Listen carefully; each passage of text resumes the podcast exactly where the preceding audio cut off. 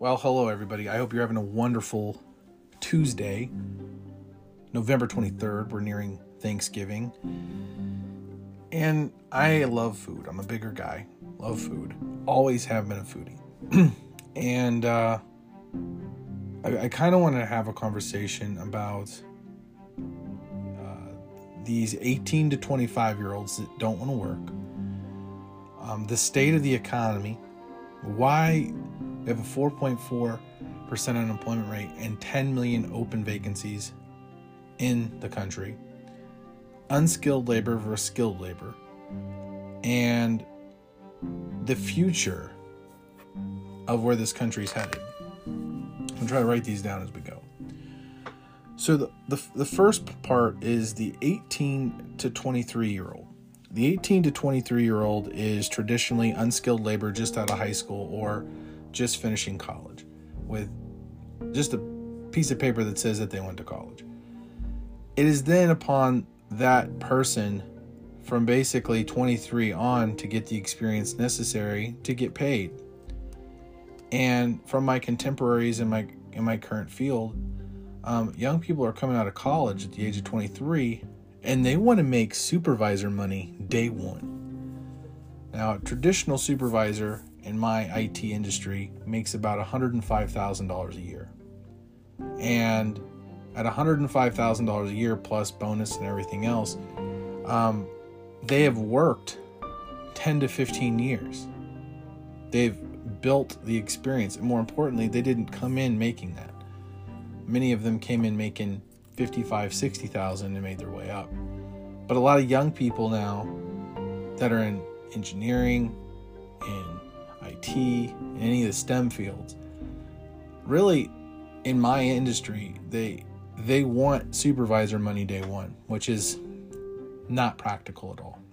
Um, a livable wage for a single male in this country is thirty-five thousand dollars a year. Um, and a lot of them are coming out of college making roughly forty percent more than that. So there's that piece. The other piece is, is that for the last year and a half, under Trump and Biden, both are guilty, they gave a six hundred dollars unemployment stimulus check every single week for the better part of a year. Now, you've got eighteen to twenty-three year olds in this bucket. You've got twenty-three to thirty here. And then you've got thirty to forty-five. And then forty-five to fifty-five. Okay, that, that's like roughly the buckets of people that are in the current job force. And you can determine the market, the economy, the, the amount of dollars being earned in labor costs based on the average median health. What, what, what is the term called? It's called um, the healthy male work age, which is the age of twenty-three to fifty-five. So that's that's basic where I'm going with this. They, in this metric, determine that eighteen to twenty-three, you're still figuring yourself out. And usually by the time you're twenty-three, you've got at least some kind of idea of what you're going to do. There are, in each one of these buckets, but specifically in the eighteen to twenty-three, right now, males in the eighteen to twenty-three age bracket have an un, have nearly half, half of the males in this country aren't working. I'll say it again. A male from eighteen to twenty-three, half aren't working. Females is fourteen percent. And this can all be looked up in the Department of Labor and, and statistics. This is all available for you to look up. I'm not going to share it. You guys are more than welcome to go on there and look this up. But this is data that has been pulled. fourteen percent of women that are of healthy working age between the ages of eighteen and twenty-three are working, to males, which is fifty. That is a difference of thirty-six percent, folks. thirty-six percent. You have a yielding difference of thirty-six percent between young males and young females. The next bracket is twenty-three to thirty. The average male, you want to take a guess in your head? The average male from twenty-three to thirty that isn't working is twenty-four percent. Okay, so nearly half of what the eighteen to twenty-three. And then to the females ratio, it's actually around the same. It's around thirteen percent. So we're now at a difference of eleven percent in that bucket. Ages thirty to forty-five, males, okay, it is roughly twenty-one percent of the workforce in that age demographic isn't working. Females, want to take a guess? Roughly twelve percent. fourteen, thirteen, twelve. We're seeing minor dips. And then lastly, forty-five to fifty-five, males that are working. And take a big guess. It's a big jump. eight percent of males between the ages of forty-five and fifty-five aren't working. Females, and take one more guess, four percent. So when we look at these differences in each one of these buckets, it's significant. Significant enough to make you concerned. eighteen to twenty-three, there's a thirty-six percent difference. twenty-three to thirty, there's an eleven percent difference. thirty to forty-five, there's a nine percent difference. And forty-five to fifty-five, there's a four percent difference. The one statistic that is driving here is that most males aren't working in the United States. That's a real fact. This is the average working male in this country. When we're talking wholesale statistics, this is terrifying. Women are driving the economy right now. Men do not want to work. So this is this is the first problem. That's the first metric. And I, I hope you guys are following. So the next metric is the unemployment. So for the better part of a year and a half, and I don't know the numbers, it's six hundred dollars a week. Plus, you got a Uh, an additional like two hundred fifty dollars. So the average American that was collecting unemployment was making roughly eight hundred fifty dollars a week. Didn't matter if you were in the eighteen to twenty-three bracket or twenty-three to thirty or the thirty to forty-five, it didn't matter. You made eight hundred fifty dollars a week. That's three thousand four hundred dollars a month, I believe. So if you take somebody who is eighteen to twenty-three and they're making eleven dollars an hour, folks, they're not they're not making anything in contrast to that. If you make eleven times eight times five times two, you're making eight hundred eighty dollars every two weeks. You're making nearly double that a week not working. You're making roughly, you're making eight hundred fifty dollars a week or eight hundred eighty dollars every two weeks by working and busting your ass. They did this for over a year and a half in this country. And young people from eighteen to twenty-three who collected are like, listen, I'm not going back. I'm not going to go work at McDonald's for eleven dollars an hour. I'm not, I don't care about unemployment. I'm better than this. Whether they think they're better or not, we've systematically created a culture that has incentivized people not to work. And it's a lot of young males. It is in the male D N A to let the women hunt and gather. It's just a shitty way of doing it. But if you take a man and you do not make him work, he will not work. And this is being proven in the social construct of this country. And it's not just males. I mean, thirty-six percent, I mean, fourteen percent of females from eighteen to twenty-three aren't working either. I mean, these are still high numbers for any metric. I mean, you would like to see this around the three to four percent per, per bucket, but it's not like that at all. In fact, it should be the reverse, right? Young people should be at the eight and twelve percent, and and older people should be on the other end. It's not. The older people are carrying the market right now. This is a concern because what I'm really seeing tr- from a trend perspective is if we were to take this whole sample set, seventy-four percent to twenty-six percent. So seventy-four percent of males from eighteen to thirty aren't working. That of that are able-bodied males aren't working in this country right now. That is roughly three out of every four males are deciding that they don't want to work that's in that age bucket. That is insane to me. And it sounds like it's an impossible statement that I'm making. But when you factor in everything that we've seen, from My Pella windows that needed to be installed just several months ago and how long that took to happen, if I, my freezer that I that I ordered that took forever to get here, uh, my car getting fixed, which is I got I got hit by a deer last week, that's going to take several weeks. Nobody is working. Couple that with the fact that college education is incredibly out, out, outdated and nobody wants to go back to college because it costs too much. People don't know about trade schools all of a sudden. We, we've conditioned an entire generation of people to be afraid of the pandemic, to collect a paycheck and do nothing and just be worthless. That's what we're doing. And I think you're going to start noticing suicide rates going up within males because the self-confidence of the male has gone, went down. And specifically, and I hate using my race as, as, as a benchmark, but white males specifically suffer from more mental depression for many reasons, with the fact that they're not being well purposed. And, and this is all predicated on the social dynamic that this government has created in the last eighteen to twenty-four months with this pandemic. And we should be put on notice for it. We should absolutely be put on notice of it. I'm not going to ta- attack young people in this country. You, you've got to have enough self-worth and enough self-respect to to recognize that you're not doing anything with your life and that you got to make a drastic change. I mean, I've told this to professionals all the time that, you know, how did I get to where I was? I failed almost every single time from the moment I left the house to leaving basic, to leaving the army. I was not a great soldier. I was not um, outstanding.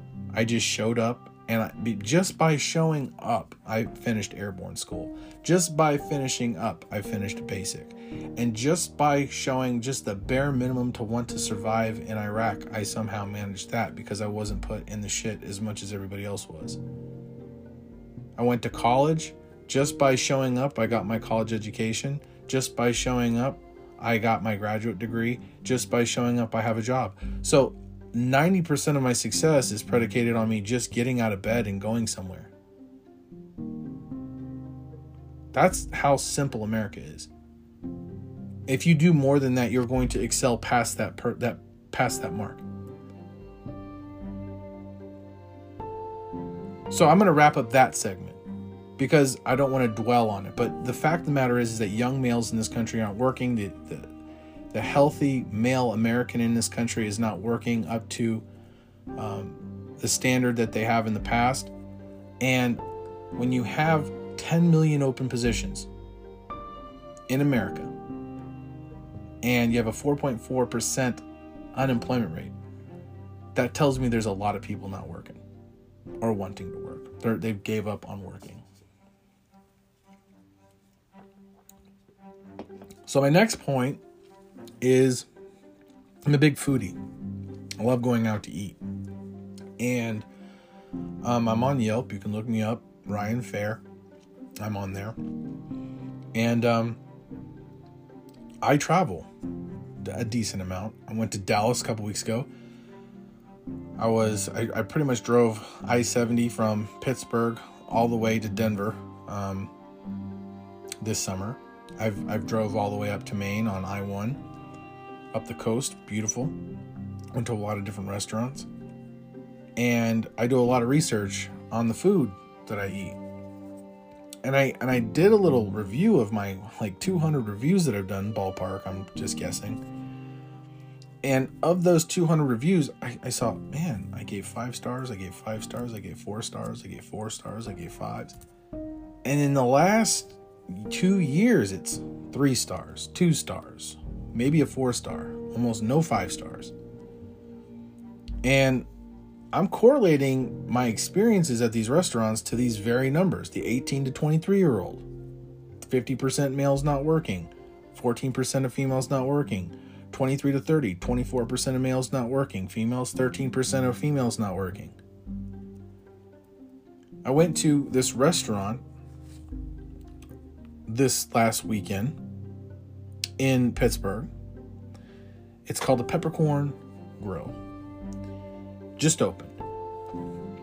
And I had a very subpar sandwich. It was like a po' boy sandwich. It was disgusting. Uh, the relish they put on it overpowered the rest of the sandwich. The bread was decent, but it had almost no flavor. And the fries were cold. It was also very cold. And the last two restaurants I've went to, they've been putting water, chilled water in a glass and put it in the fridge. They're trying to do the Italian no ice thing because it's cheaper, maybe because they don't have to pay for an ice machine. But the water was tap water. You're putting fucking tap water in these bottles? How cheap are you? I did the math.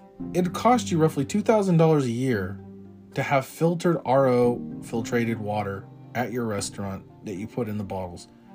I could taste the clay, taste the chlorine in the bottled water, so I know what it is. I know what I'm seeing. I know what I'm tasting. It tastes like junk.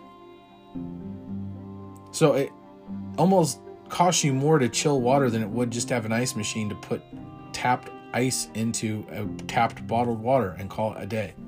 But it's also worthless. If you're a restaurant and you're doing bottled water and chilling it, if it's not filtered, you're an asshole and you're a horrible person for doing it. I'm just going to put it out there right there. You're just being, you're, you think you're being smart. You think you're being economically safe. No, you're not. You're, you're a jackass. The second, because we're in America. Americans like ice. It's a very American thing to want ice in your drink, by the way. You go to Europe, they don't do it a whole lot. You go to, you go to Asia, anywhere in Asia, they're like, ice? What? It's all hot tea. So I went to this other restaurant in Clarksville, Virginia. Went to go see my newly born nephew. That was awesome, by the way. Fun fact. And when we went there, my brother-in-law was like, hey, there's this microbrewery. By the way, microbreweries are so two thousand four. Um, that's great that you're a, a beer restaurant, but living in Virginia, how expensive it is to live there, everything is so expensive because of the taxes. The taxation in Virginia is incredible. I paid eighteen dollars for a buffalo chicken sandwich.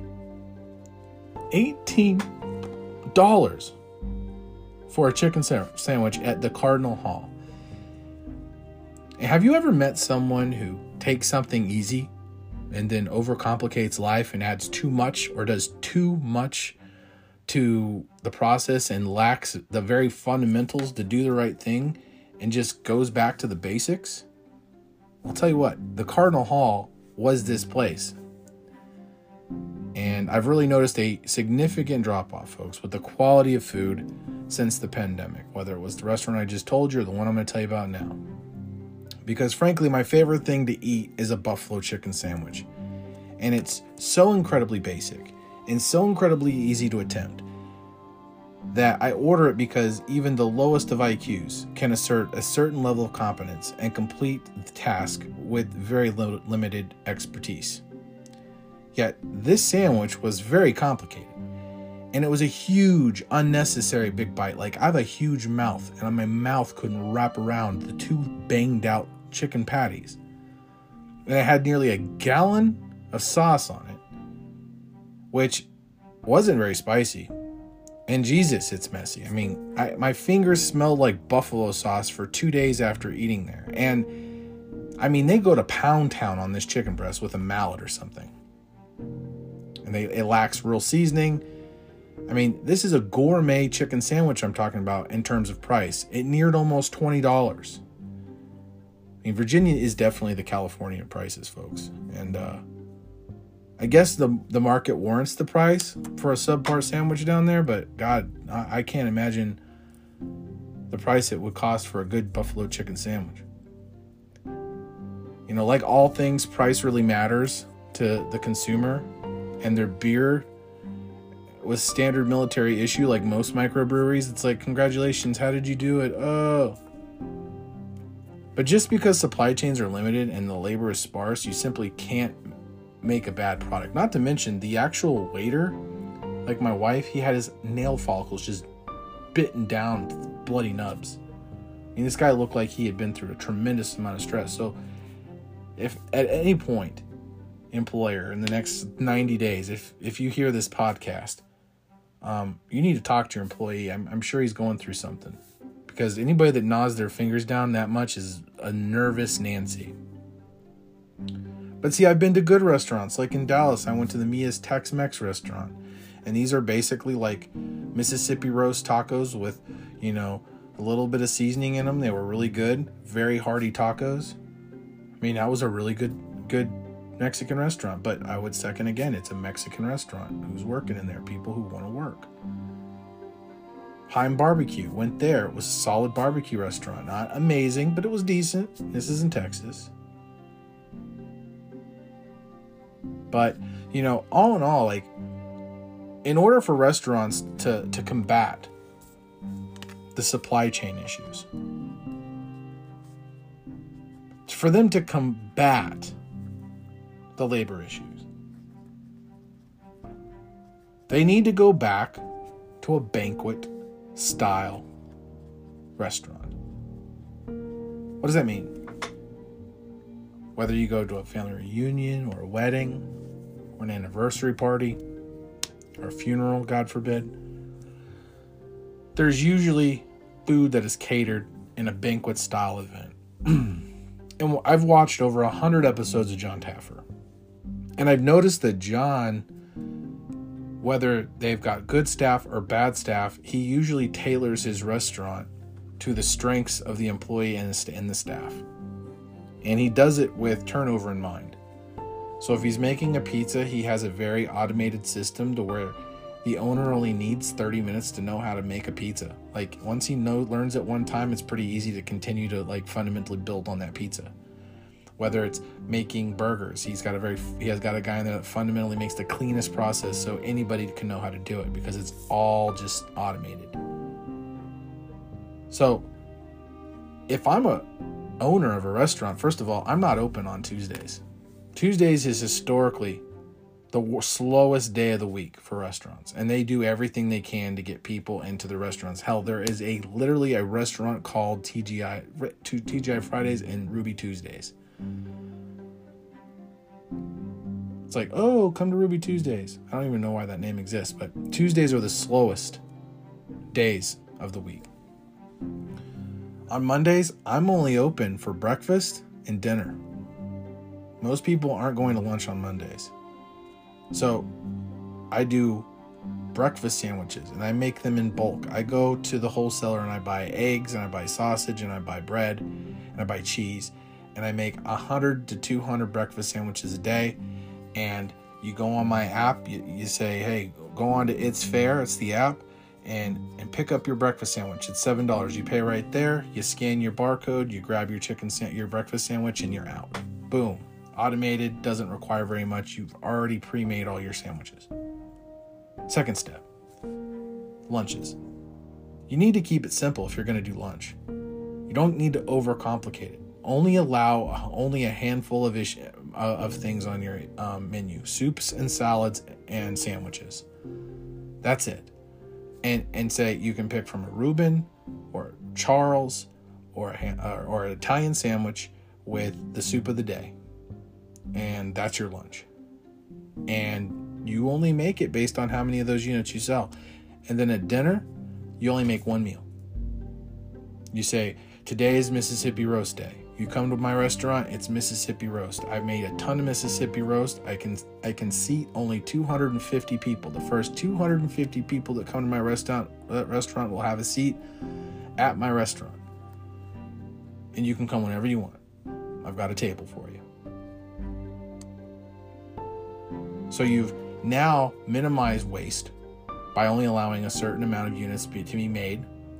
You've limited waste by only allowing certain days for yourself to be open. And you've eliminated waste by not paying people for just sitting around doing nothing.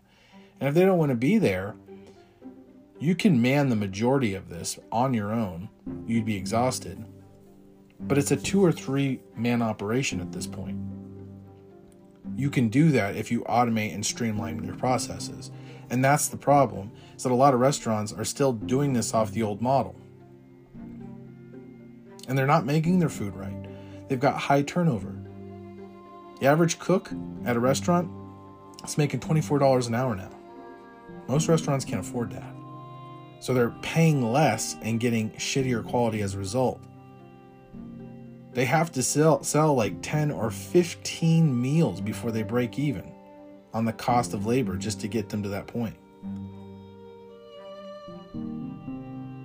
So again, like, tell me where I'm wrong, but everywhere I've went in the last two years in terms of restaurants, it's it's like I find one good place and then I find five bad ones. It's been that consistently poor. Whether it's the waiting staff or the food being cold or the food not being very good, or it's missing a main ingredient. That's another thing I've noticed. Like, I went to Chipotle and, and got a bowl and they're like, we're out of peppers. How are you out of peppers? You're Chipotle. It's a weird time. Very weird time. So like I said at the beginning of the podcast, um, what's the worst experience and the best experience you've ever had at a restaurant? Give me some ideas. If I'm in your area, I want to check it out. I love food. And you can follow me on Yelp, Ryan Fair, or you can follow me on Twitter. It's Fair. It's comma Fair. Or You're the Cow on Facebook. Share with me one of your experiences of one of the worst and best experiences you've had.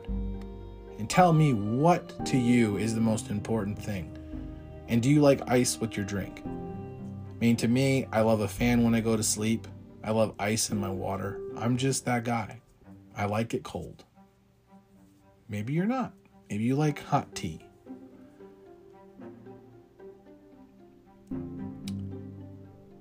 All right, folks. Well, I hope you guys have a pleasant and loving Thanksgiving. I just want to say this, like, if you're suffering from mental health issues, and, and I, I can tell you personally from myself, like, I, I do. Um, some days are better than others. Um, whether it's from my P T S D or it's just from being cooped up in my house because I don't get to go out very much, or the anxiety I have of driving in a, with a ton of traffic, like trying to go to the grocery store and it's like nobody's working. The parking lot is like backed up and I don't mind walking, but it's like, where are all these people? Um,